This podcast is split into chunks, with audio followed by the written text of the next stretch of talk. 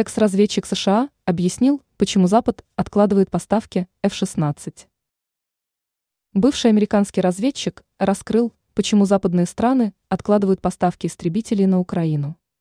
Как считает эксперт, на Западе уже особо не верят в успех Украины, даже с учетом современных боевых самолетов.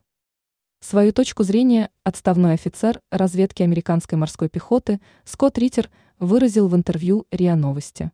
Поставка F-16 на Украину едва ли станет сюрпризом для россиян, уверен эксперт.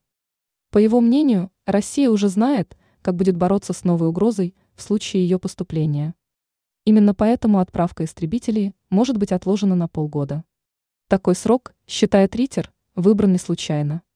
За шесть месяцев на фронте может произойти многое, в том числе уже станет понятно, кто одержит верх.